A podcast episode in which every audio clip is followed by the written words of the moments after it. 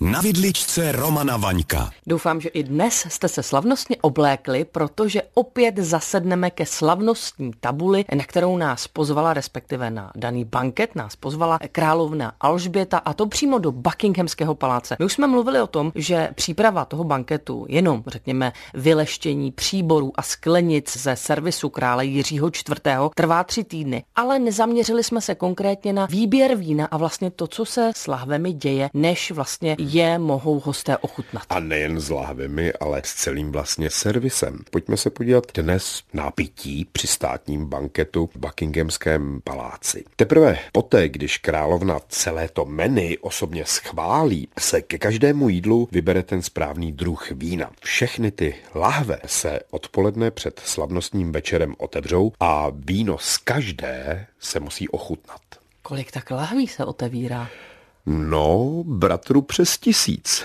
Tak to bych chtěla být tím degustátorem, který to ochutnává všechny ty lahve. Ale ten samozřejmě není sám, ten sommelier, těch je tam celá řada. A to víno se musí ochutnat, protože může mít chybu, může mít nějakou vadu. Nemůžeš přece na státním banketu připustit nějaké fópa. To je pravda. Poté se všechna červená a portská vína přelí přes jemné plátno za pomoci stříbrných trichtýřů do tradičních skleněných dekantérů. Možná bychom se mohli u tohoto slova zastavit. Dekantér, to je... Tak to je speciální nádoba na provzdušnění vína. Ty vlastně jak naléváš z láhve, kde to víno spinkalo třeba několik desítek let, že jo, tak naléváš přes to plátenko, aby se v tom plátínku případně zachytily různě vysrážené vinné kameny například, jo, protože po několika desítkách let v lahvi to se může bez problémů stát. V tom dekanteru se ti to víno provzdušní, projasní vyjasní, zpříjemní se. A z toho dekantéru se to potom už nalívá přímo Přesně do těch sklenic. tak, rovnou do sklenic. Na každý ten dekantér se zavěsí jakási stříbrná destička oznamující druh vína. Tyhle ty destičky už se používají od roku 1811, jo, kdy byl vlastně první nějaký takový státní banket. A všechny ty nádoby s vínem se poté přenesou ve speciálních proutěných koších do velkého sálu už k večernímu servisu. No. A my už sedíme tedy u té slavnostní tabule. Mm-hmm. A před námi je, ku příkladu, kolik sklenic? Každý host má před sebou na stole nachystáno šest sklenic. Šest? No jasně, z iniciály britské panovnice, pojďme to spočítat. První sklenice je na šampaňské víno, protože musí také někdo pronést přípitek, že? Druhá sklenice, ta se používá k rybímu chodu, tedy na bílé víno. K třetímu chodu se použije větší číše na víno červené, protože se jí maso zvěřina, ale je to hlavní masitý chod, jo? A k dezertu se použije jiná sklenice na jiné šampaňské, než se podávalo vlastně při tom prvním ťuku puknutí, nebo se používá místo šampaňské sklenice sklenka na víno dezertní. No a pátá sklenka, ta je určena pro víno portské. No a co šestá? Jo, no, no, šestá, já jsem vlastně málem zapomněl. Do té se nalije voda.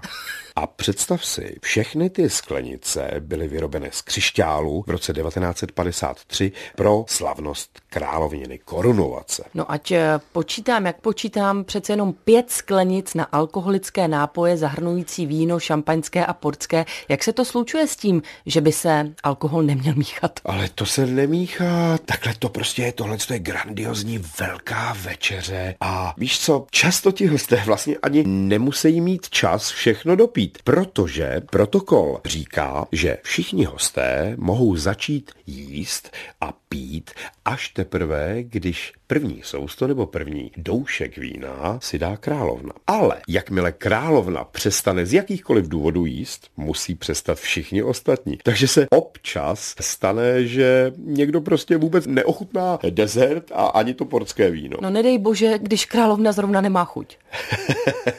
jo, ale mě tam baví ještě jedna věc, víš, protože královský protokol si vede jakési knihy, která vína se kdy, při jaké příležitosti a komu podávala. To je přenádherný listovat takovouhle kulinářskou historií a no prostě je to dobrodružný čtení, já si nemůžu pomoct. Takže když nebudeš vědět kam, dopředu jdi na internet a zabukuj si lísky na prohlídku Buckinghamského paláce. Díky za ty, to je docela dobrý dárek. No to si piš a stojí to za to.